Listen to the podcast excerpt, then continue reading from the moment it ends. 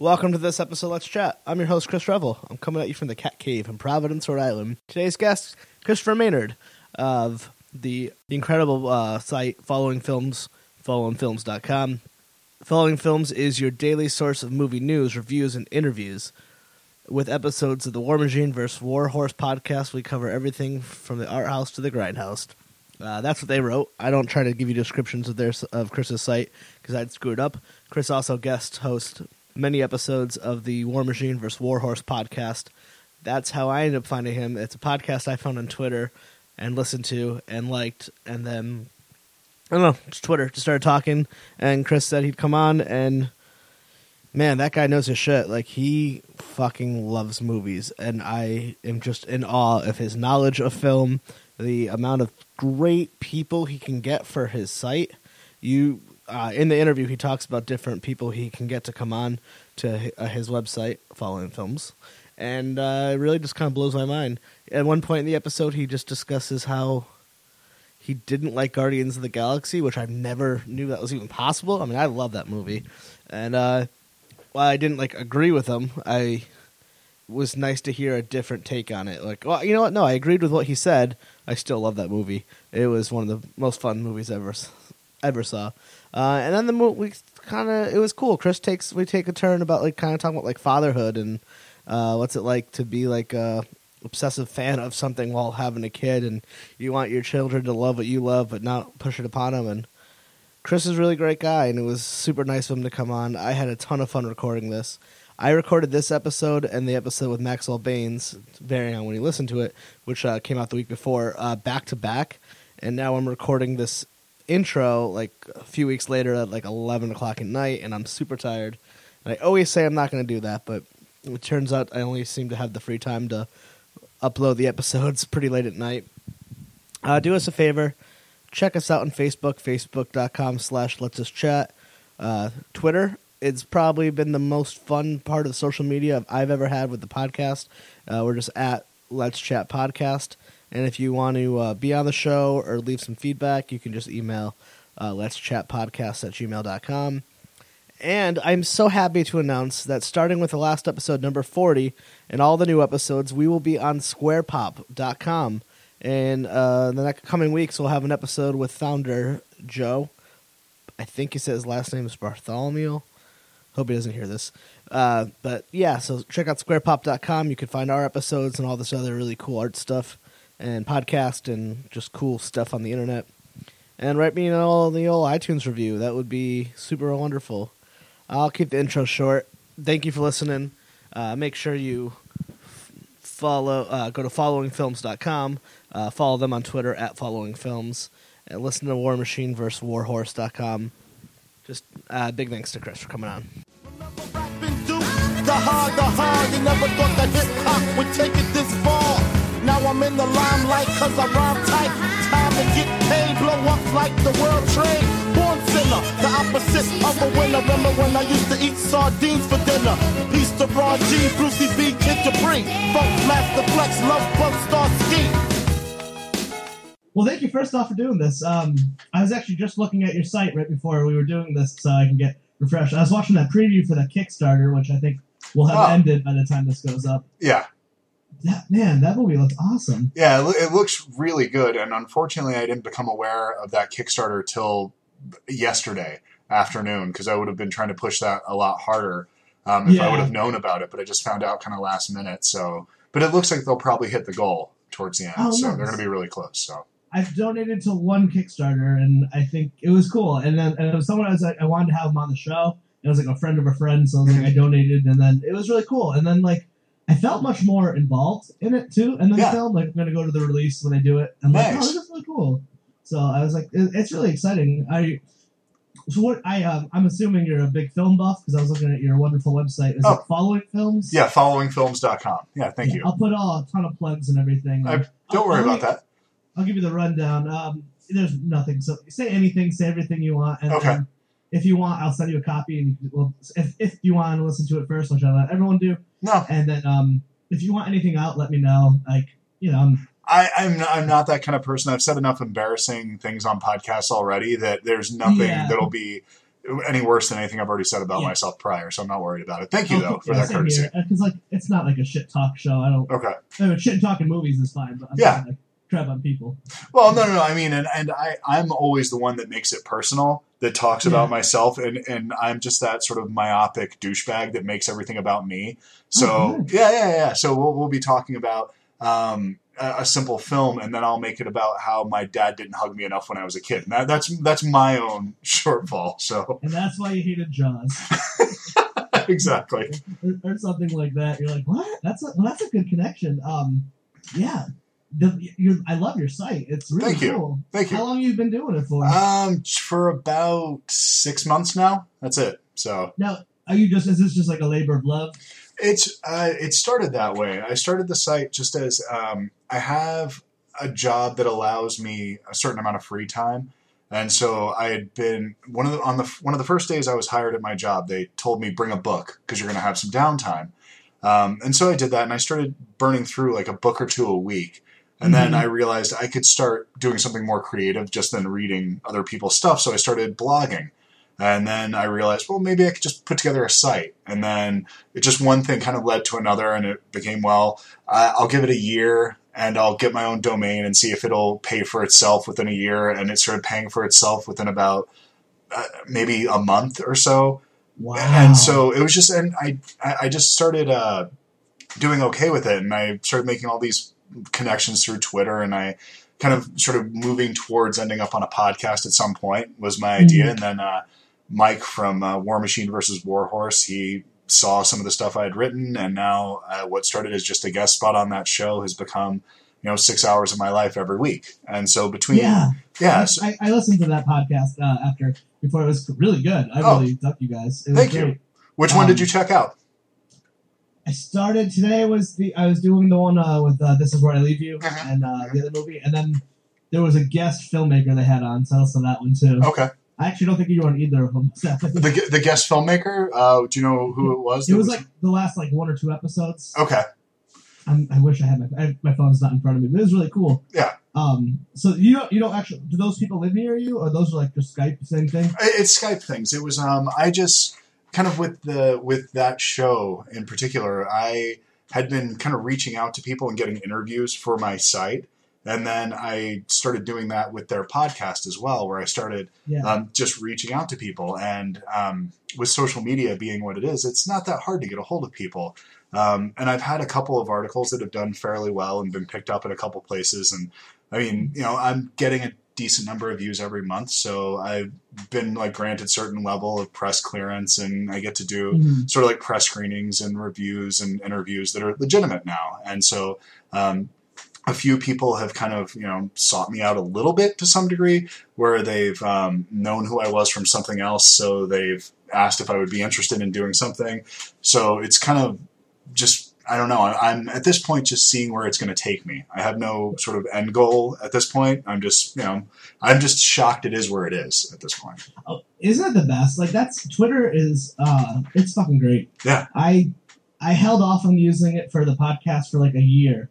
And I kind of reached the spot. I don't know why. I was like, what's the Ha- point of it? And I used to use Twitter, then I stopped. And then I got to a point in the podcast where I just couldn't get anyone that wasn't like my friend. And I was like getting harder. I was like, oh, I'll just sign up for Twitter. And then everything changed. I mean, just, yeah, it's just, so here, and just, it's just been great. And, and everyone's so nice. Yeah, I've had nothing but really positive experiences on Twitter. Yeah. It's really fun if you use it right, I guess. Absolutely, and I think that it's very easy to surround yourself with people that are have similar interests as you on Yeah. there. So it's it, I I don't know. It's it's it's been very helpful for me, and it's an easy way to self promote without um, coming across as obnoxious because I'm not like Mhm. blowing up my friend's Facebook feed with just Yeah. crap about me the whole time. So I Mhm. can have this sort of separate entity outside of myself that's not you know Yeah. Christopher Maynard. It's following films. That's what this is. So Yep. that, that that's coming across us. So that's what it's supposed to be, and I, I like that about it. I know someone, uh, my friend, my friend Vineet yesterday explained it. Uh, he's explaining Twitter and the difference from Twitter and Facebook. He's like, Facebook is a site where you add friends you went to school with. Twitter is a site where you follow people you. Uh, no, he said, Facebook is uh, where you. Uh, how do you put it? He put it really well. Um, like, Uh, Facebook is where you add your friends and people you went to school with, and Twitter is for where you uh, follow people you wish were your friends. Absolutely. Yes, because you talk to strangers on Twitter Well, yeah. all the time, and like, fa- not, yeah, sometimes even like famous people reply to you, and it's kind of weird. You're like, oh, that's that's kind of cool. Well, it's you. Yeah, you get those little those little brushes of something where someone you know retweets you, and they they that Mhm. means maybe they read the article that you wrote or something like that, and it's kind of nice. And it's uh, yeah, I mean, it's like any sort of social media tool. It's what you use it for. And I guess because I'm not using it to sort of talk shit about people, I'm not using it to, Yeah. in a negative way. It's only been positive. So Yeah, I don't. We don't troll. no, absolutely not. Not yet. So what what got you into podcasting? Why, why did you decide to pick up a microphone and start talking into the dark, deep corners of the internet? Oh yeah, I, ego. It has to be right. Um, I think I, I just loved. I was obsessed with podcasts. Uh, similar. I had uh, various different jobs a while back, uh, and then where I just had a lot of time and commute involved, Yeah. and I just became really into them. And then through an old job I had, I ended up meeting someone, and it was kind of like that classic story of like his, where like they like met through the newspaper. It was like a friend of mine. My friend Laura's now ex-boyfriend put like a post on Facebook, it's like looking to start a podcast and it's something I always wanted to do, but I would never put any effort forth until I had like someone to do it with. So we started together, and then he ended up leaving pretty early on. And then as we started doing it, I just, I just, I don't, I just can't stop. It's so much fun. So how many? like, How, yeah, many how, how much are you doing a week? How many are you putting out? I try, to, I try to do one a week. Okay, it's been pretty consistent. Actually, the most recent, if there's been, I missed once this month, and the only reason I've any I've missed any weeks now is not because of content. It's just more of uh, somewhere like we're waiting for something to come out, or I want someone's approval. So actually, it's been pretty consistent, like every week. I think I'm at like, I must have like forty something banked, and I have a whole bunch set up. for Wow. January. Really? Or not That's 40, great. I have thirty something posted, and I have like four right Oh, now. okay. That's but yeah, I have a ton, and it's and ever since Twitter, like just like the last like few months, Mhm. it's like you get that one person on who has something to lose a little, and then it's just easier to get more people. Has that has something to lose? What? Uh, how, how do you mean? I like had something. That, uh, I had a comedian um, in, uh, named uh, named Adam Lash, from, and he had like a, a web series. Okay. So it's like, and I didn't know him, he didn't know me, and we didn't know any of the same people. Right. And once he came on, and I think it kind of opened some more Opened it doors up to for you? Like, yeah, it's like I don't want to make anyone look bad, and it's fun too with friends. it's just a like I'm 30, so it's hard to hang out with people. Like no one wants to hang. It just it sucks. So it's like this is a way you can like turn off your phone, sit down, and just pay attention to another person for an hour in the moment and talk about shit you love. So who was it that um, you were initially listening to in those commutes on podcasts that sort of made you want to do it? Uh, so many. Uh, I really started off loving Nerdist and then uh, WTF with Marc Maron. I think that's Sure. pretty popular. It's really all comedy podcasts. Mhm. just- and then, uh, but then I, I'm obsessed with uh, You Made It Weird with Pete Holmes. Oh, yeah. Made It Weird Yeah, yeah. That one. Yeah, he's he great. just had Dana Carvey on. I haven't heard that yet. Um, I, I'm Oh, my my, my rotation is you know I end up getting I kind of fall in and out with certain people, and he's one of those ones I come back to and I'll catch up on some of the stuff I've missed just because he goes so long. Some of his they end up Yeah, being three three and a half I- hours. I wait, for an I wait for an episode that I want to listen to, and then wait till I have to travel for Mm-hmm. something and listen to it. And then I really like that. Uh, Joe Rogan sometimes, like Yeah. he's one I'll come in once in a while. I'll check one of those out. Aisha Tyler doesn't get enough credit for hers, girl on guy. yeah, she's great. She's the best, and she has such really cool guests. And then sometimes I'll just go all out and then like just type in a guest I like, and then find out where else they've been. Okay, So like that, yeah. And then and now there's like a ton. Like every day, wake up, refresh. But I uh, just started a new job uh, about like a month ago, and I used to travel about 45 minutes to work, Mhm. which was sucked, but it was great because I got to listen to like two a day. right. But now I work 10 minutes from home, so I have been like really slacking on my podcast listening.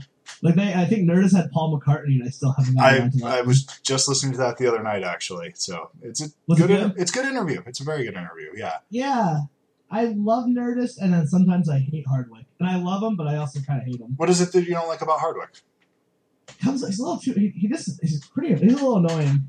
Okay, uh, uh, elaborate. How so? I'm, I'm just Yeah, curious. I'm trying to think I, I like him as a human being, but uh, my wife and I always kind of make fun of him because he's always just overly and talks See, a lot. I, I then that's the complaint I've heard about him, and I that's and that's something that I'm I actually listen to him all the time. I, I like that about him that he is so Yeah. overly positive because he there's not as much cynicism with him that I yeah, see in a lot I of people. I'm jealous because I'm like, you son of a bitch. no, he's definitely like you know that friend that you have that you love, you kind of kind of annoys you. Sure, I feel like I, it's not healthy. I feel like I know him. Like my wife and I talk about him like we know him because like I've listened to hundreds and hours of uh, hundreds of hours of his voice at this point. well Like I listen to so many of the Nerdists. Like absolutely have so much respect for everything he does. at this But then it's sometimes at this funny. point you you do have a relationship with him in a way. It's a very one sided relationship. Oh, but you, yeah. if you've spent hundreds of hours listening to someone on the radio on a podcast, they, they can get pretty personal sometimes. You know, if, you know a lot of the details of how he was raised, about his dad, about his mom, all that kind of stuff. So you know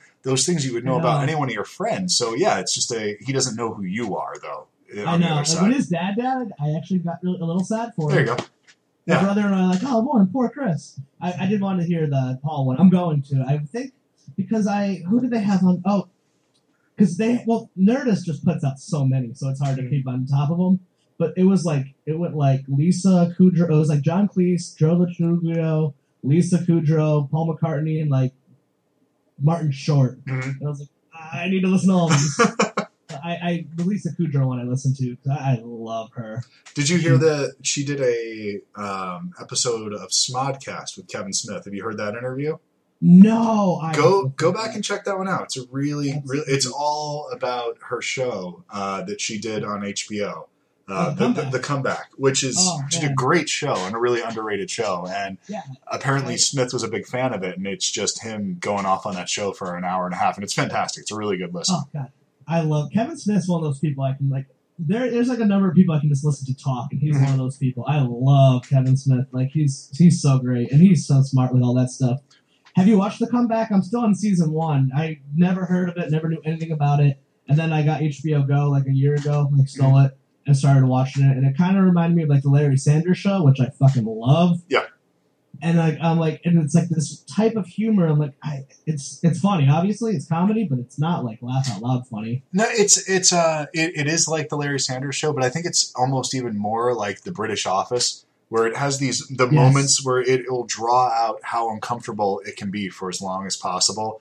And oh, if you incredible. yeah, if you don't like that kind of humor where it just gets really quiet for long periods of time, and I, for me, that's right inside what makes me Mhm. la- like deep belly laugh is that show, and I think she's phenomenal in it. So yeah, I've, I've watched the show, and I guess they um, brought it back, so it's going to be back on HBO again because it got I think canceled. it's out now. Is it is it back now? Okay. Yeah, I haven't watched it. I she talked about it on Nerdist of how it came back, and she's like, HBO approached me, and I was like, really? That never happens. Yeah. But I, I, I, I must think that must be part of like HBO Go has come out, and then they know that they get people give away their passwords, and like so HBO, Netflix, they are the only ones who see those numbers, and they must have seen that their numbers are like skyrocketing On I- that I've show, never yeah. heard of it. And No, it's great. she's my favorite one from Friends, and I like a lot of season of Friends. And I don't know if that's an unpopular opinion or not, but like, Uh, the, the show is huge. It's not an unpopular opinion at all. I remember loving it, and then watching it a lot in reruns on TBS. Mhm. And then, I mean, Seinfeld's my favorite, but like I really like Friends. Like. I, I didn't wa- I didn't watch it a lot, but the few episodes of it that I saw definitely stuck with me. It was a really well written show. It just uh, yeah, at the time that it was on, I wasn't, and even now I don't watch a lot of uh, episodic television. I've always been more of Yeah. a movie guy, and so it's um, something has to be really sort of special to grab me and move me into it. With the exception of sort of the HBO series, which I'll, Oh, yes. I'll always give a chance to those for the most part. Um, like a half hour sitcom. The last one that I was really into. Um, maybe The Office or Seinfeld. That's about yeah. yeah. If you like, I think Community would be up your alley. Yeah, you know what? I I take that back. Um, community, I got into because I don't even think about it in that term in that way because I started listening to Harmontown.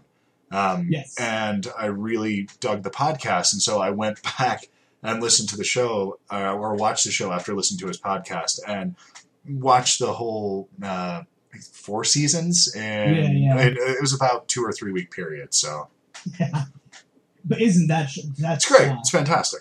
Absolutely. Now, how do there's a podcast I listen to, uh, the Bret Easton Ellis podcast, the Sure. author. Yeah, yeah. And, I, uh, I, I've listened to that one also. Yeah.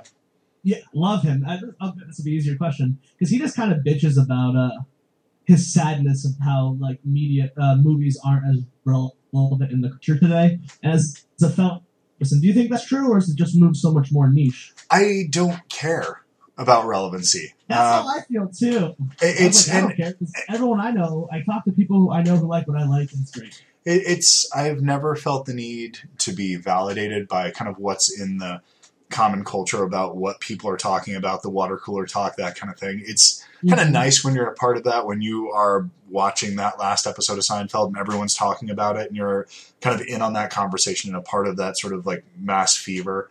Um, Yeah, you know, when, when you're reading the Da Vinci Code and you see everyone else reading it, that kind of thing. It's it's fun to be a part of that. But with movies, um, I hold film to a higher standard than I hold television. Um, but that's somewhat shifting to a degree. Yes, I think with happily. with well, uh, not not so happily for me because I think um, Mm. what used to be great about film has moved into television, and Mm-hmm. what was terrible about television has moved into film. So, like with the marvelization of like the movie theaters, you're seeing episodic filmmaking now. And I think it's Yeah. killing a lot of movies. Now, granted, those aren't the types of movies that I really gravitate towards anymore, because I'm a you know bitter old man at this point, so I don't really care about what the what the men in tights are doing anymore. So, um, I, but there's there's so many great films coming out that are so much better than anything I see on TV for the most part. Uh, Oh, there's the, there's Breaking Bad. There's those sort of uh, there's True Detective. Those things that go beyond that that just push the envelope beyond anything that's going on in film. But generally, what you see on television doesn't compare to what goes on in the in a movie theater. Oh yeah, I mean, there's still like Big Bang Theory, which I've never watched, but I know people love slash hate. It's terrible. I just assumed I don't have cable, so I just don't watch it, and I just assume I'll hate it. Um, I, I kind of agree with you. I, I wish movies weren't getting. Well, I won't say movies are getting bad. I'll say mainstream movies because I'm not like a uh, um, a VOD person where I need to be, and I don't go to the movies that often. But like when I do, like I, I wish I did, but they're just they're But- super expensive, and a lot of them are Become terrible. become a VOD person. There's so many great things coming out on VOD. Yeah, I don't have VOD, but um, I do have iTunes. I think that's my like. you, next, like you you have it. You don't. You. It's just you're not utilizing it. It's there. is what VOD is. Is? I thought it was like through the cable. No, provider. no, no. VOD is just that's just short for video on demand. So iTunes, Oh, I, iTunes is VOD. Um, if you I, I Netflix everything. there you go. That that's VOD. It's it's Okay, anything yeah, like yeah. that. There's there's paid and subscription versions of it. And so like if you uh, okay, I'm gonna give you. Uh, have you seen Blue Ruin? No, I've heard of it. It's on Netflix right now and it's for free. Um, when we finish this conversation tonight, put that movie on. Take your wife, sit her down, and say, We're going to go through an hour and a half of one of the most intense experiences that we will ever have from somebody that we've never heard of before. Um, Yeah. It was a movie that was made by Kickstarter. Um, it was Mhm. funded that way, and it's a movie that would have never been released otherwise because it didn't have stars in it. It didn't have anything that would draw people in. It had an un, it had a story that you couldn't really put in a trailer. Um, it's Mm. a it's a vengeance film, but it's it's if you and I, if we were to try to commit an act of vengeance, it's what would happen to us. So we're not we're not Liam Neeson. So if we go we go out and we try to murder somebody that like did something wrong to our family, it's not going to be pretty. We're going to make a ton of mistakes along the way. We're going to screw up, and this is that version of that kind of story of the vengeance tale. Um, you know, I uh, offhand I can't think of the director's name. He's done. Okay. He did another movie called Murder Party, which is fantastic. It's really a movie you should check out. Also, it's not on Netflix right now, but Blue Ruin, check that out, and that'll? Yeah, that, that'll show you like what yeah it's not going on in the multiplex but the stuff that's going on because of vod because of netflix because of the demand for Mhm. uh, digital media all these great films are coming out. It's easy to miss them but they're definitely there. It's really sad because now like a movie getting made, it's like hundreds of million dollar movies or like um, under a million, and that like the movies like that like Bret, always Easton talks about the movies I really do always connect with are those like five to ten million dollar movies, and they're just not getting made like they were anymore. well that, that's and i've heard Bret easton ellis complain about that also the, the $8 million movie um, which is pulp fiction that kind of number that Mhm. those sorts of films but um, there's pe- digital filmmaking has changed it it's Yeah. completely changed it because you can go out and buy the exact same camera gear that they shot Gone Girl on for a couple thousand dollars Yeah. for for less than the budget of Clerks, which cost twenty seven thousand dollars. You Yeah. can you can go out and make a movie that'll look like Gone Girl. Now, granted, you need to have people doing lighting and sound and all those other things, and need to have a good script that you're working with. But the playing field has been so leveled that the only thing that really stands in your way between you and making a film like that is your talent. That's it. It's not a money thing anymore. Um, No, you I- think that's a good thing? it's a great thing. Yeah, Uh, I'm gonna be too. It, it's it, it's something that has it's harder to find the good ones like that because there's so much of it coming out. But Yes. it, it's one of those things where I I Twitter has made me look over people's top ten lists, make, look over people's recommendations, and if I see something I haven't heard of before, I'll give it a look and I'll kind of like say, okay, this is something I should check out. And media is so accessible now that I something like uh, like the podcast I was talking about uh, before. It's the, these two guys, Mike and Shane, that live in Kentucky that I never would have met. I live in Tucson, Arizona, but these two guys that sort of through this podcasting thing, through Twitter, through our mutual love of movie I, movies, I've found people that are have the exact same taste or interest that I do, um, but much different tastes um, that I can connect with. And I think that that's all kind of a part of this thing that's happening right now with digital media. And it all wraps into that. And the social aspect of it that all ties in. It's not something that's bad that you hear uh, Bret Easton Ellis complaining about these movies that aren't coming out, but he's fully aware because he's making films that are less than that, less than Yeah, that 2 yeah. million dollar. Like, uh, I, the Canyon, uh, Canyons rather. Yeah. How much was that? That movie couldn't have been more than a million dollars, I would assume. Yeah. So uh, I think it was a couple hundred thousand dollars for that film, and that has it was written by or directed by the guy who wrote Taxi Driver by Paul Schrader. That film. So Wait, Which it's one's Taxi Driver? Is that the Jimmy Fallon one? holy shit. Are you kidding me right now? Okay, No. I- I'm, I'm going to give you some homework right now, sir. yeah, I'm not a big movie buff. Um, Taxi Driver. It's a movie with Robert De Niro. Um, Oh, from, oh, okay, yes. with Martin Scorsese. Taxi. I was thinking that, and then I was thinking the TV show, and I was like, I know this movie, but I can't. I, I can't. Okay. But did the Canyons bomb? Or Um, not come out well? I, he, he, he complains about it a lot. I, I guess in a way, uh, I don't really know. Um, that that's one of the things that I don't follow too much as far as um, I, I don't actively ignore it, but how much a movie made, I don't really care. Because if you look at the top ten films, uh, as far as their gross at the end of the year, they do not line up with my top ten favorite films of the year, or or there's very little overlap in it. So I It's some sometimes. Sometimes it's like I love Guardians of the Galaxy. I, I hated it. Absolutely You're hated the that. only one I've ever heard say that, but that's good because someone needs to hate it. It, it's like, okay. uh, it, it was it was charming. It was fun. It was well written. It was well acted. Um, but it was absolutely the movie that put the nail in the coffin of the Marvel universe for me. Um, yeah. Okay. That there's if there's no threat in the film, there's no sense of anything bad will happen to any of these characters, and the the villains that they're fighting against are so one dimensional and so boring and so uh, non compelling to watch. If you were to take the 15 minute sequence, the prison sequence of that film, and play it as a short and played the entire film with those level of stakes, it would have been a far more success- successful Uh-huh. film. But you have all these movies ra- have raised the stakes so high every time the entire universe is going to end if they don't get through this thing.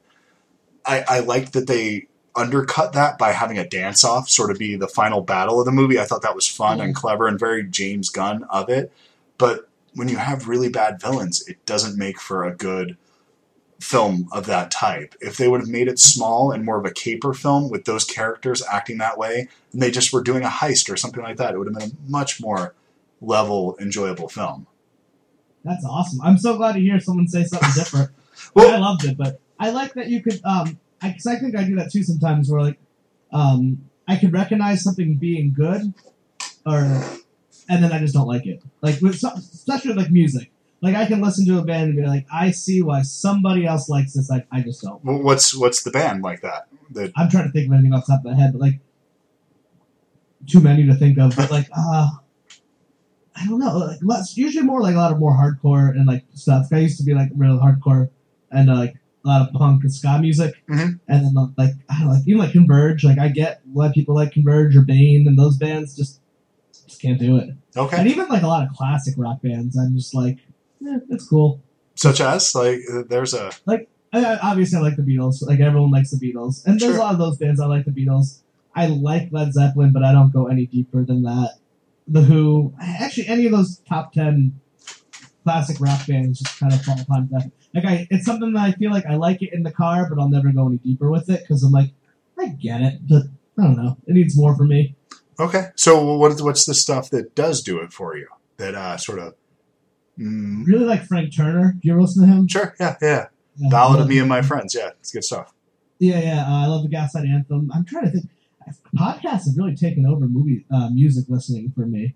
It's been kind of bad. I feel like I've listened to like the same album for like the last ten years. But if I you- don't, I don't want to become that curmudgeonly old man. So I feel like I've, I've been trying to like get back into the all right. stuff I once loved. If you like the Gaslight Anthem, um, Yeah. check out a guy named Tim Barry. Do you know who that is? Oh, I love Tim Barry. Oh, there you go. He, uh, I saw him open once um, for Gaslight. Okay. Uh, a few years ago, he was great. He's fantastic. Yeah, he's he's just cranking out albums about once a year, and they are always he's so consistent and fantastic. Oh yeah, it was a good tour. I think it was like Tim Barry, Murder by Death, and uh, Gaslight Anthem. Wow. it was a Good show. awesome- Yeah, it was great. I I love Murder by Death. Uh, I and then there's bands I like that some of my friends always give me shit for. Like I still love New Found Glory and Alkaline Trio, and I'll get crap for it. I'm like I don't care. It's it will never not be fun. I, I've seen Alkaline Trio play at least ten times now, so I have no problem with that. I Oh, they're, they're great. Yeah. You're from Tucson, you're right? Uh-huh. You Yeah. said um, I know the format and uh, Jimmy Eat World are from your area. Is it? Are they from Tucson? Um, they're they're, they're Phoenix area, Tempe. Oh, okay. I forgot. See, you're from one of the. I live in Rhode. Island. I'm from Connecticut. I live in Rhode Island, which Uh-huh. is like that big. you live in a state that actually has some distance, and, and Well, I used to I used to live in Delaware before here, so I'm well I'm well aware of the small state. no one. I that really. Then do you know Boy Sets Fire? Mhm. Oh Yes, I yeah, do. that was Yeah. like the first band, one of my favorite bands from youth. They're great. They're band. fantastic. Yeah. So much.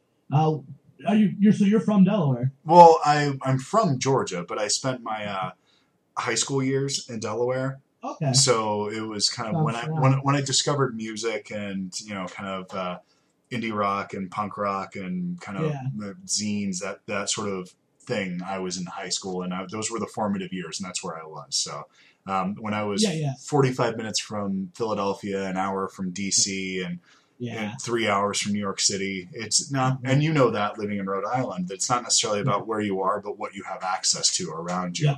You know, when yeah, you're just it was very much. Uh, Connecticut sucks, but you can get somewhere else because it's close. yeah, absolutely. That's totally what it was. Uh, well, so what is your um? How long have you been in Arizona for? Because it's so strange. There's a number of years, like I had a lot of my friends who would like move out to Tucson and then move back. For some uh, for some reason, that was like this place that like a group of my friends, for whatever reason, they all lived out there. For Really? One point or another. I, Um, I've lived here for why. I've lived here for 15 years now. So You like it out there?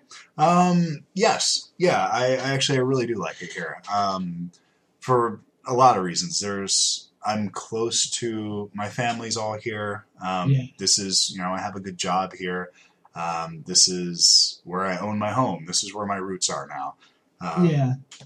There's things I don't like about Tucson, but it's it, it's a nice mid-sized city where um, I don't have all of the advantages of living in a major city that I would have Yeah. but I also don't ha- have as many of the inconveniences of living in a major city. And I'm more at this point in my life, you know, leaning towards the latter, where it's just, or to the former rather, where the advantages of living in a smaller city are important to me now. Yeah, I, I live in Providence, which I would say same thing, where it's like a small city and it's great, but it's not a big city. So Right. it's got a lot of its.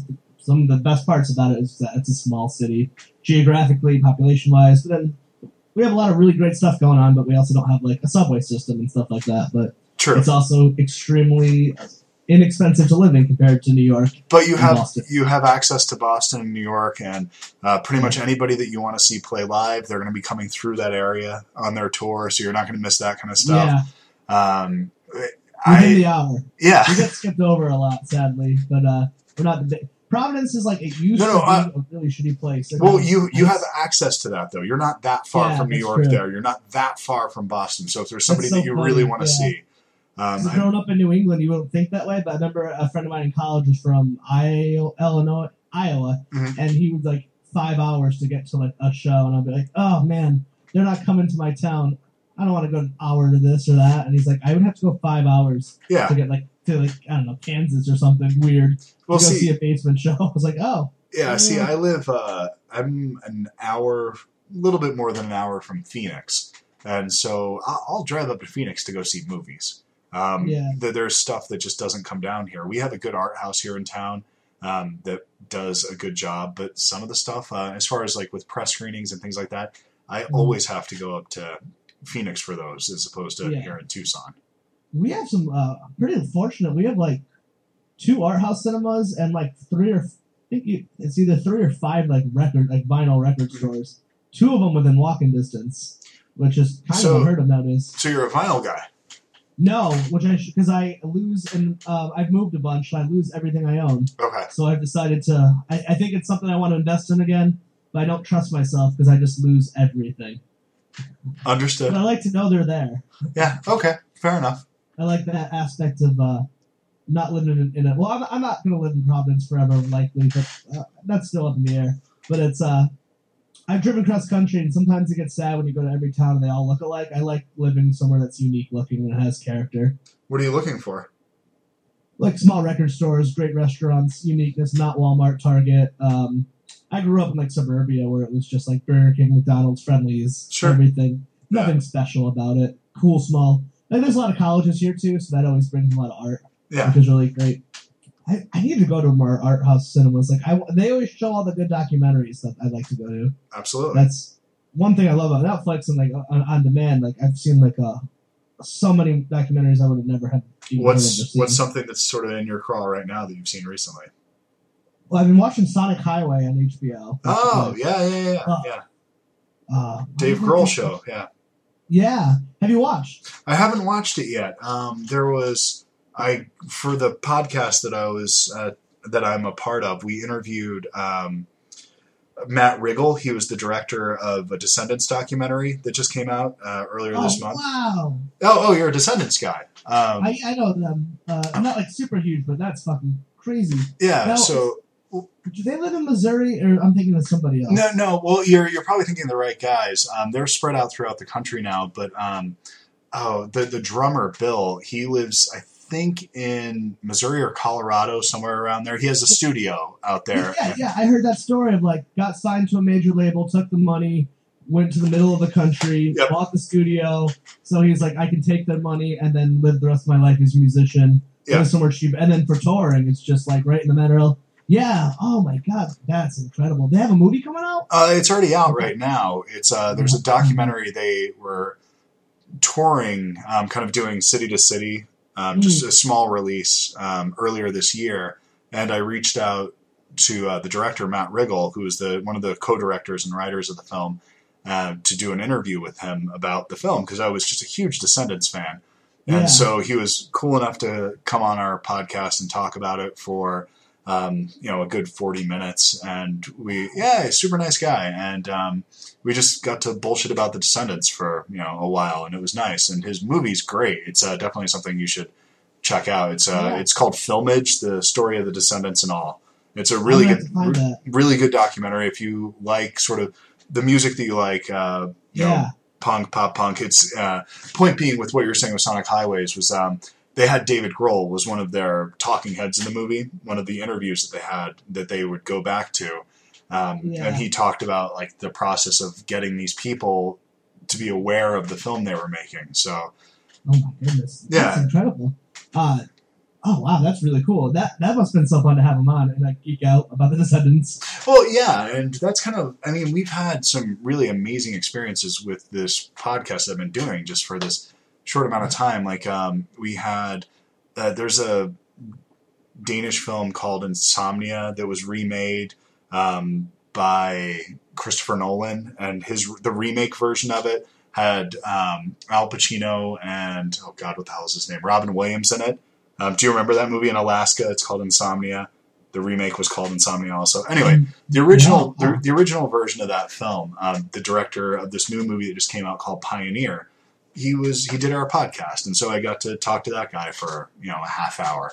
Um, That's incredible. and, and it's just those kinds of things that have been happening within this last uh, six months that have been really fun. So, and it's just amazing how many people, if you just you know send them an email, they'll say, "Yeah, I'll do that." Yeah, sure. Yeah. You know, and the one thing I noticed when I listen to podcasts when like people are on like a press tour, they like a podcast because it's not the bullshit like ET, like those like seven questions. What's it like on set? Can you tell me about it, Frank?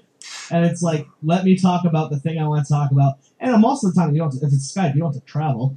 And, Well- like, and you're really getting a deep connect. I've gone to see so many movies because I've heard an actor or a writer or someone on a podcast that made me connect to that, and then I would go see it. It's Well, you can see their point of view, and it's something where when I'm reaching out to these people, I generally only reach out to people that I'm interested in their work.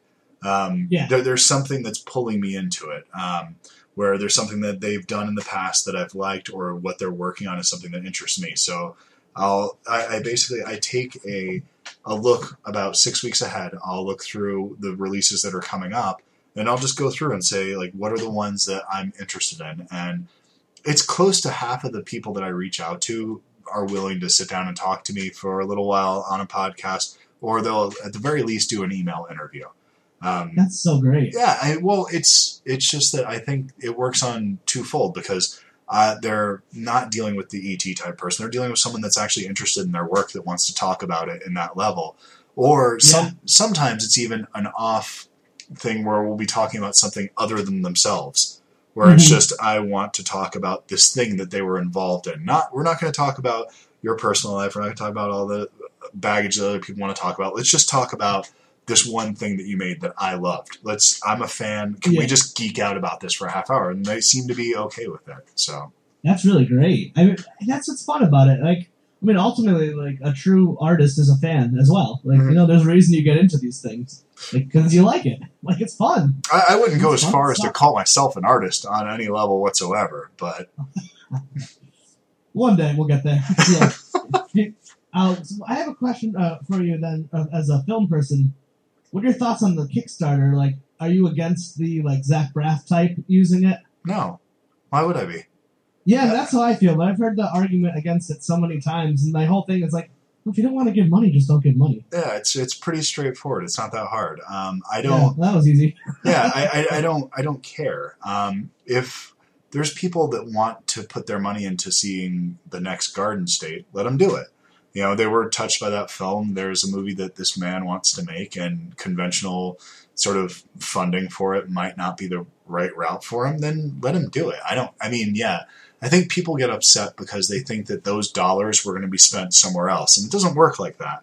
Um, the people that That's are giving, the, yeah, the people that are giving money to Veronica Mars are people that are invested in that particular story. The people that are giving, giving money to Zach Braff, they're invested in him. They weren't going to take that same 25 35 $50 and put it into a project they've never heard of before. So.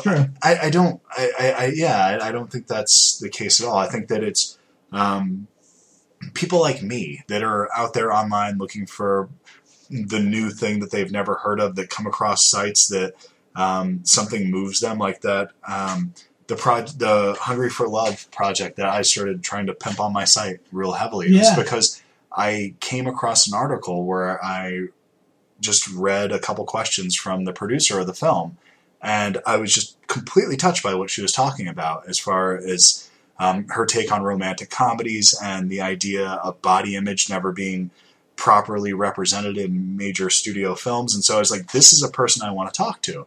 And so I reached out to her. I was just, um, and it just happened that we were in the same Twitter feed where we were already following each other at this point after I had already read this article. And for some reason, I had not come across it. And so it was just sent her off some questions. She did some answers, and we had an article up that day. And I was trying to push it as hard as I could.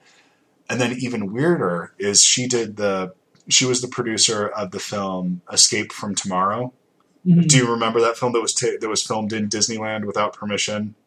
Yeah, I never saw it, but I've I've heard it talked about many, Right. many times. So she was the I'm person. curious how they did that. she was a producer of the film, and oddly enough, I had emailed her cinematographer the day before, um, just as wanting to possibly interview him. And so it was just this small world of all these people, like sort of piling on top of each other, and you come to realize that we're. That's the nice thing about Kickstarter and all those that it levels all of that out. Where Oh yeah, in such a way that like the the people that you see on your Netflix queue because you can watch Escape from Tomorrow on Netflix right now they're just people out there trying to get their next project made and that's something that's really interesting to me and really fun to try to be a part of Oh, I think it's great. Like the gatekeepers are different, Mhm. or disappearing in a sense, because especially with like that Sony hack. If, if you've been reading that story, of course at all, yeah, yeah. not as much about the interview, but just like the conversations between the very high ups of Sony about like Obama, and it was like kind of racist. But these are the people who are involved in making art, and uh, maybe Yeah. they shouldn't be. well I, I don't maybe maybe not I, I don't know um, well, I don't want the racist comment. It's just because like those were the gatekeepers, and at one point they a movie that you and I would love when they're like I love lo-fi films, like I love the Duplass brothers. oh And, sure um, yeah What's oh god, the guy who did um, Drinking Buddies? I can't remember his name. Ah, great director. He did Okay. Drinking Buddies and then Happy Christmas, um, and like Noah and the Whale. got it yeah yeah yeah um, Incredible director. But yeah like, I know who you're talking about I'm sorry maybe so, something like that would never get released. But now like Kickstarter exists, so like Veronica Mars, I I love that show. I tried actually was way late to that game, but like that movie was like wasn't going to get made unless Kickstarter came into play. So it's Right. just kind of nice to see like the old guard, like especially in terms of music, did not respond to the music. The change in music changed drastically, especially with Napster. Have you seen? Speaking of documentaries, it's like downloaded talks a lot about that. yeah the Alex the Alex Winter documentary Yeah. Oh, what's it? Ted from Bill and Ted's Excellent Adventure. Yeah. Uh, great, great, great documentary, and you know, it really affected music and music musicians and music and everything. And now, same things happen with film. It's like you guys act a certain way, and now your time is up, and now we're gonna run free and do make the art that we want to make. I'll agree with you up to a certain point but oh yeah, go ahead. um, the movies that they are handling, the Spider Mans, the Guardians of the Galaxy, these things that cost two hundred and fifty million dollars.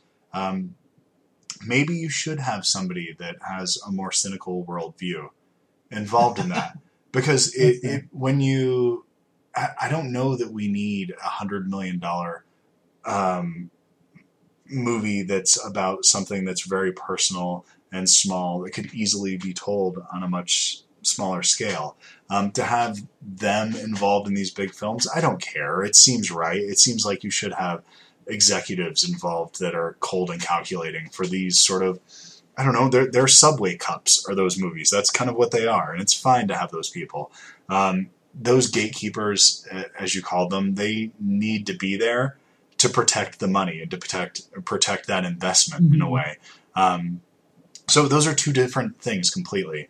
Um, the idea of the two million dollars that they needed to make that Veronica Mars movie, or how much ever they ended up raising for that in the end, um, that that's such a small investment that it doesn't even come on the radar of those guys that are sending back these inappropriate emails. That uh, honestly, they're not that different than most of the conversations that people have when they don't think they're being listened to. Um, I think Oh, we're, we're we're so PC ready that we are willing to attack people and denigrate them for things that we would do ourselves, and it's bullshit. It's false for us to get enraged about something like that. Yeah, they, they made inappropriate jokes about Obama. Half the people I work with do that on a daily basis. Um, Yeah. and people that I would consider to be decent, you know, fair-minded people make inappropriate jokes all the time. That's all they were doing. Um, to be judged by that, I don't think it's really fair. Um, the problem that I have with them at this point is that they did pull the plug on the interview.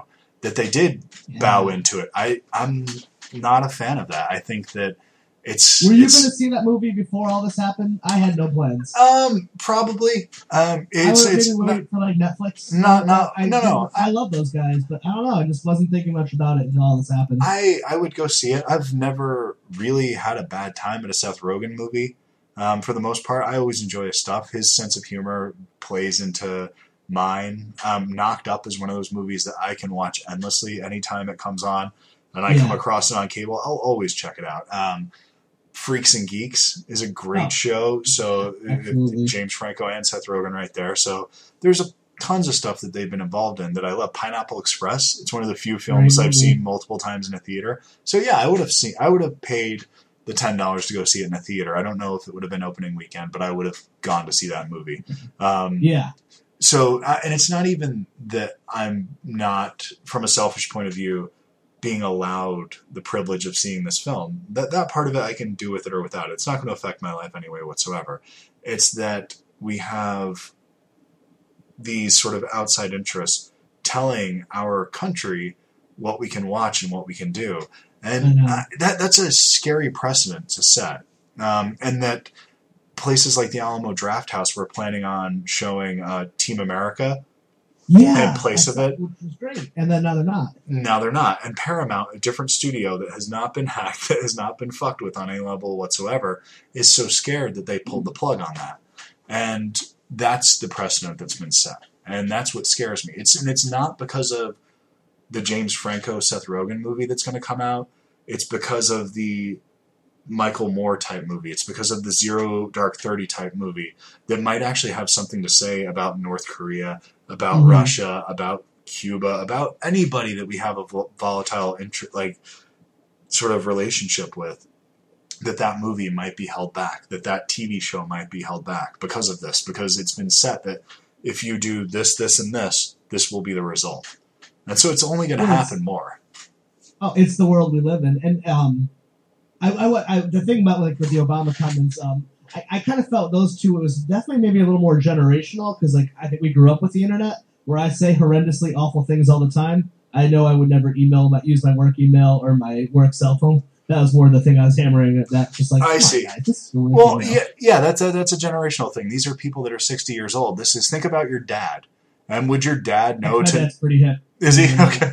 My dad, even kidding. my, my, I- my dad has an iPhone, but I don't think he would know to not send an inappropriate email over his work email. Yeah, So- yeah, my dad's like a radio DJ, uh, like at a college radio station and stuff. Okay, you have a rare dad. He's, he's a he's a uh, well, I always joke that he's a hipster. He got like I left for college and then all of a sudden was like became a painter and retired and all this stuff.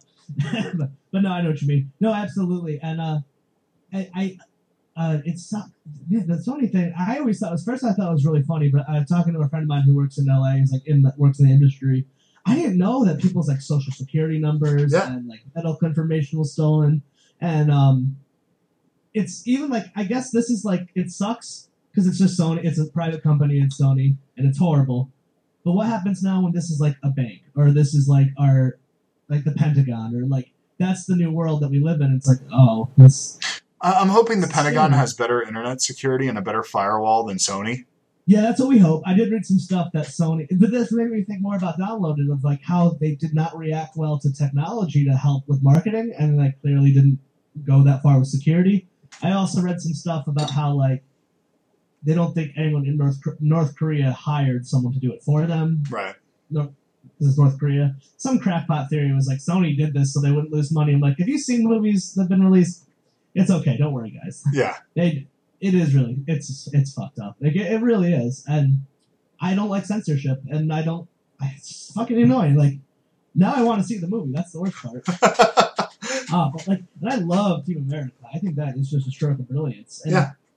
Because Sony was going to release it until the big chains, and you know, and the the elephant in the room is a lot of these theaters aren't saying they're waiting because of uh, what is it, Aurora, Colorado. Like it's the same thing. No one wants to be the ones to take the stands and then have something like this happen, Yeah. which is sad. But I know they. I just. But we was a very can't. odd way to we- handle it. much like Aurora, though, you can't start um, making films that aren't that you know might set off one person. You can't know, stop making art and supporting things because it's going to it, you can't you can't remove peanut butter from all the shelves because some people have a peanut allergy. You have to Absolutely. It- and it's it's I, I know that that's a uh, and I think that that's sort of a fair comparison in that uh, the people in North Korea that are deeply offended by this, it's they're this is something that is beyond our understanding. It, it, it's something that they've been raised in a culture that they see their leaders as gods on earth. You know, there's Mhm. some silliness to it that seems silly to us that we don't fully appreciate. And so I, I, I don't know. It's not something that's as black and white and I, it's su- demagoguery so, as we should it's make such it. a complex thing. Uh, Vice did a really great docu- um, episode when they go to North Korea. They sneak into North Korea Mhm. through Shanghai. Shanghai. Um, yeah, North. I don't. I'm not educated on North Korea enough, but uh, it, it is. It's just sad. I mean, actually, I love Rogen. I love Franco. Um, Lizzy Caplan, Terry Mhm. Crews are in it. I love all those people. Sure. Did you happen to see This Is the End? Oh yeah, of course. I couldn't believe how much I love that movie. It It's so much fun. Fantastic. If, if, if you would have told me at the beginning of the year that there was going to be a Simon Pegg movie and a um, And, And a- right, and a- what the hell? which one is going to be the better film, and I I would have said, oh, of course, Simon Pegg's going to be the one that nails it. And I enjoy, uh, I enjoyed that movie um, a lot. Really? But, uh, yeah, yeah, yeah, yeah, yeah, absolutely. I totally. Yeah, I was like, I was like, what? Why? But It's- sometimes you have, I have to watch things twice to make the appropriate opinion. I, I, dug it right out of the gate. Right out of the gate. I, but it was nothing even close to, um, to the Seth Rogen version of sort of the same story. And yeah, that Mhm. movie's great. It's fantastic. It's a lot, and a lot of that's Danny McBride in that movie is fucking hilarious. So And who is nothing like that in real life? Uh, when I've heard him on my podcast, Sure. like just like a a father, really sweet guy. He's like, oh, it's great. I get to play an asshole. speaking of Um, which, um, you're you're married. Are you a dad?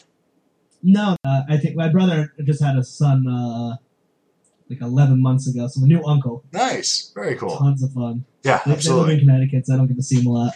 Okay. Are you a father yourself? Or I am. I have a uh, four year old son. So are you raising them to be like the coolest kid ever, or like I, Star I, Wars geek? God, no, no. I hope not. Hell no. Jesus Christ. I.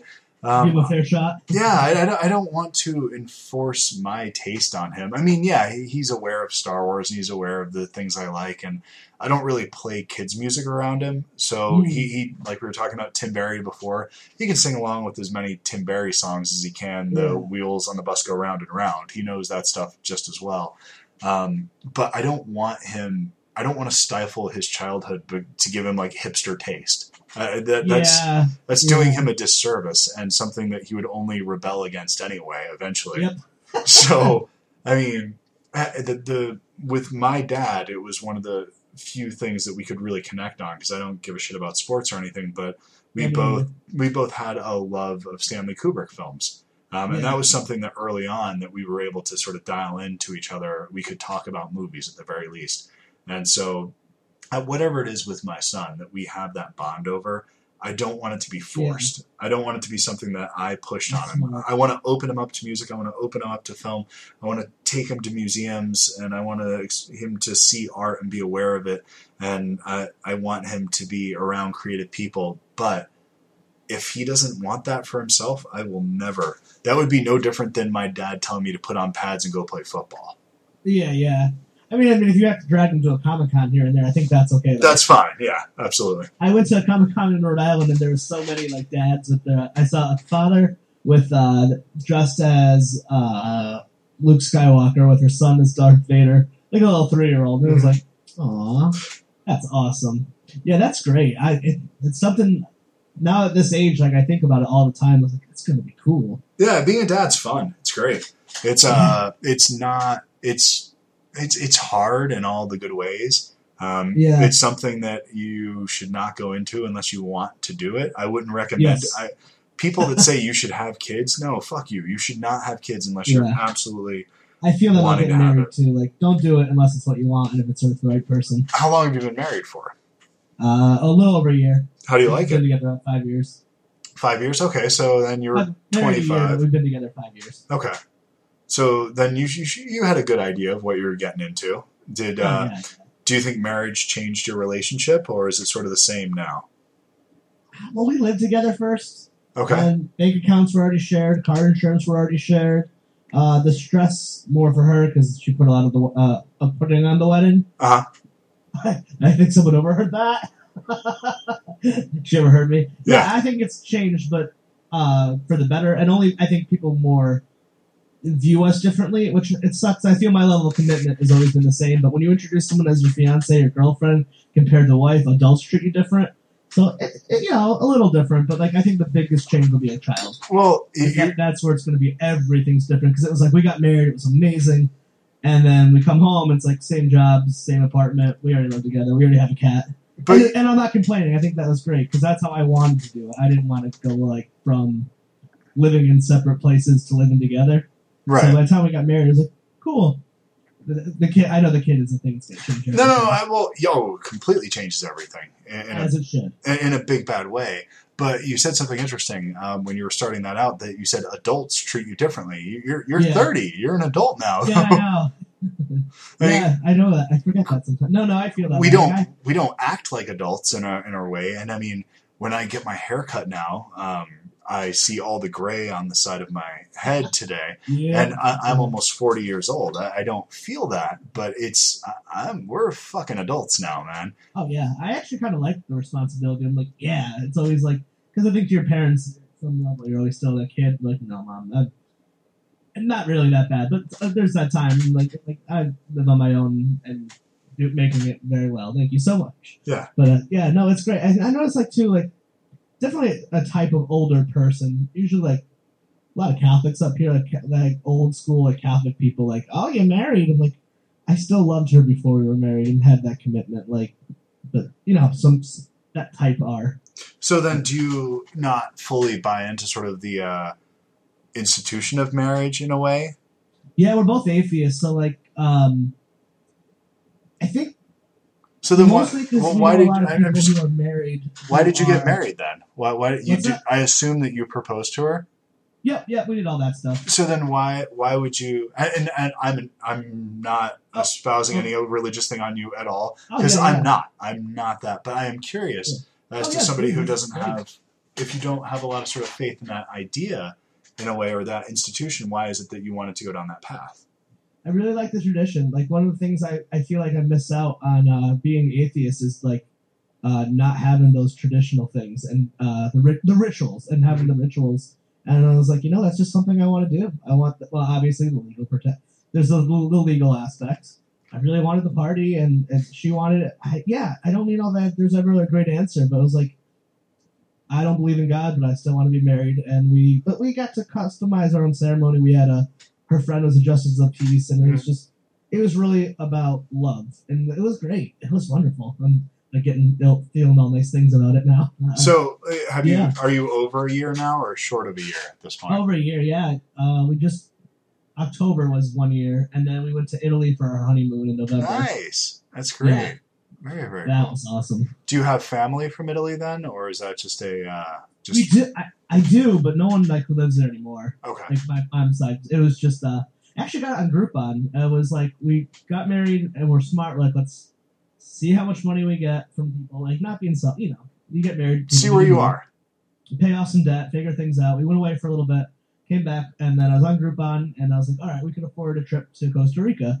And then one day, for the same price, a trip to Tuscany came up, and did like all the research Well with done, man. airfare, all that stuff. And I've always wanted to go to Europe. Yeah.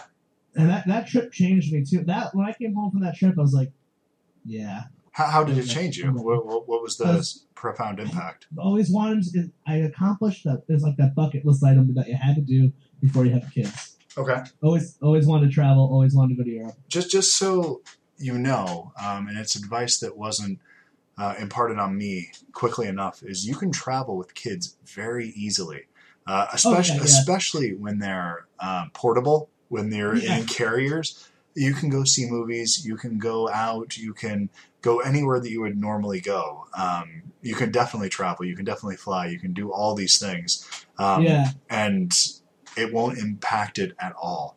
Um, that's good to know. because at, at a certain point, all of your vacations will become about them. Um, Yeah. and, and they will have theme parks and rides and those sorts of vacations. And they're going, I'm glad you got Tuscany in, but any of those, once you do, if you do have a child, um, get, get that, you can still do that stuff. You can still have fun Oh. adult vacations with a kid in tow. Yeah, financially though, I think it gets different. It does, it does, but it's, um, I think that it's one of those things where you choose where you want your money to go. Um, Yeah. Yeah. for for me, I can cut down on my compulsion to buy Blu-rays, and I can take that same money that I would spend in the course of six seven months and put that towards the vacation that I would yeah, take, yeah. and you Uh, add that on top of what we would be spending on a vacation, and that vacation just got a lot nicer than what it Yeah. would have been, and so. I, it's just where you want to put your money, I guess. Oh, absolutely. Yeah, and- yeah. once you have a kid, you will really start to see finances differently. I never had as much money as when I had a kid. And that's because I became such a fucking miser as soon as I had a kid that I became really tight with and very aware of every dollar that I was spending. And Yeah, so even smart. even though I was spending like I had more bills than I had ever had before and more of my money was accounted for, my checking account balance was at a higher level than it had ever been before. That's a good sign. So well, I, I think it's a sign that I was I, I was fortunate in that my income during that time period hadn't decreased and Yeah. my spending had decreased because I was just making sure Yeah. that I was you're scared shitless because you're responsible for keeping this kid alive. That's it. I have to say the one thing seeing my brother with uh, and his wife with his son, it really demystified uh, parenthood for me. I was like, and, and in a really good way because Yeah. that was like the first time I think anyone's ever been so honest with me about having a kid. Because usually people, it's either the worst thing in the world and it's miserable, or it's the greatest thing and then you don't listen to him. And he's like, it's great, I love him. Uh, it's a lot of work, but it's it's the best. Yeah. I love my nephew. He's just the cutest, funnest little boy, and I can't wait to take him to Comic Con. Like, Yeah. we're already planning all that out. It's uh, he's he's so fun. Well, that's the But yeah. that's And the nice like thing about being an uncle. The kid who picked on me now is. So I was like, all right, I can do this. Yeah. Yeah, that's that's cool. It's nice to. That's so. Your son's four is such a fun age too. Well, it, okay. There's one thing that you will hear about every age um, that you, and I'm not saying this as a, a knock on you, but you'll hear people say every age that you mention that child, they'll say that's a fun age, that's a great age, that's a perfect age. Yeah, Um, until thirteen. Well, I, I guess I don't know. I haven't dealt with that yet.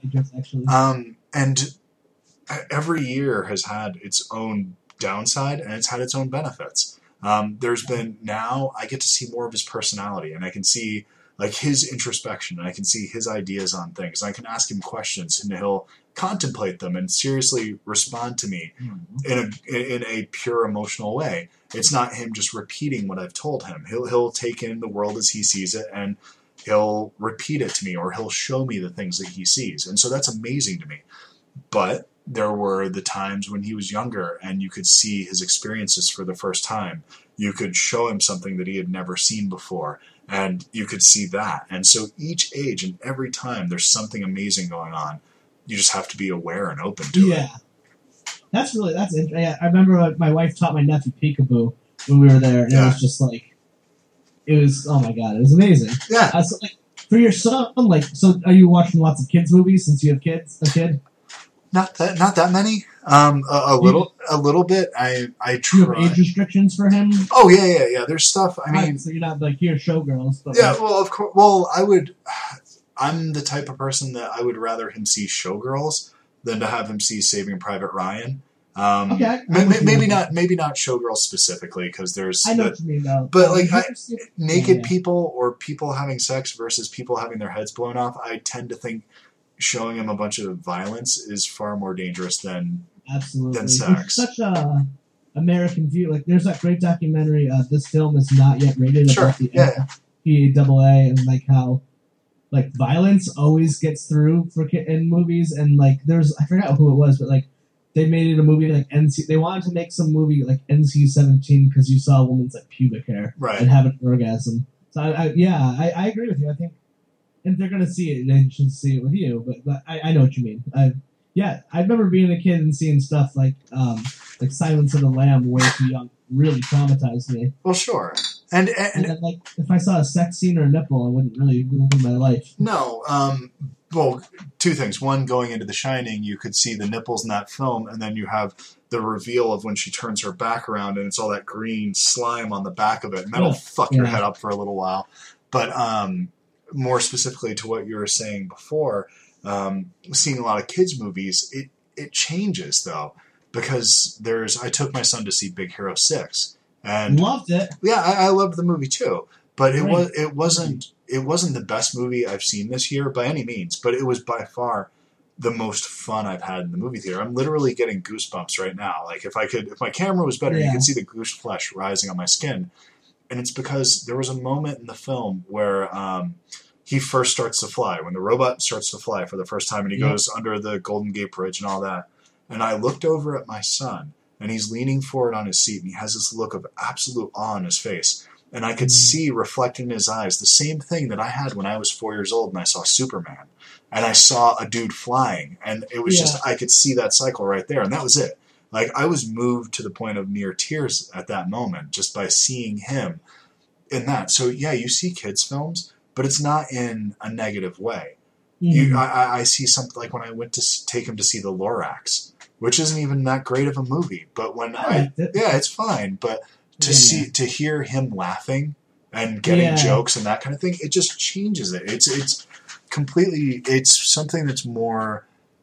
I think people describe it as selfless, but it, it's not. It's it is a selfish Yeah. act because I get a lot out of seeing him enjoy something. I enjoy seeing his pleasure so much. Like when I see him feel joy, I'm filled with the same joy, and it's it's kind of like you get a new love for Christmas and that kind of thing. You go out into my Yeah. living room and it's filled.